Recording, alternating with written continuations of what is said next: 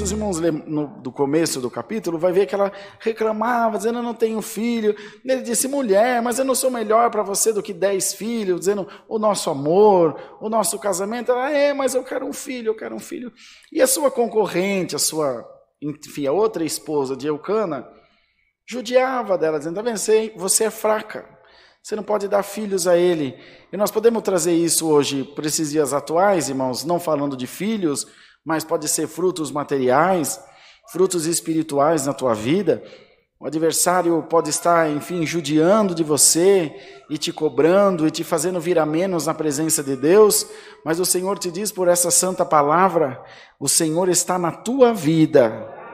E o adversário não terá alegria de ver a tua derrota, porque Deus vai levantar a tua cabeça e vai te mostrar que a tua vida é fruto de oração.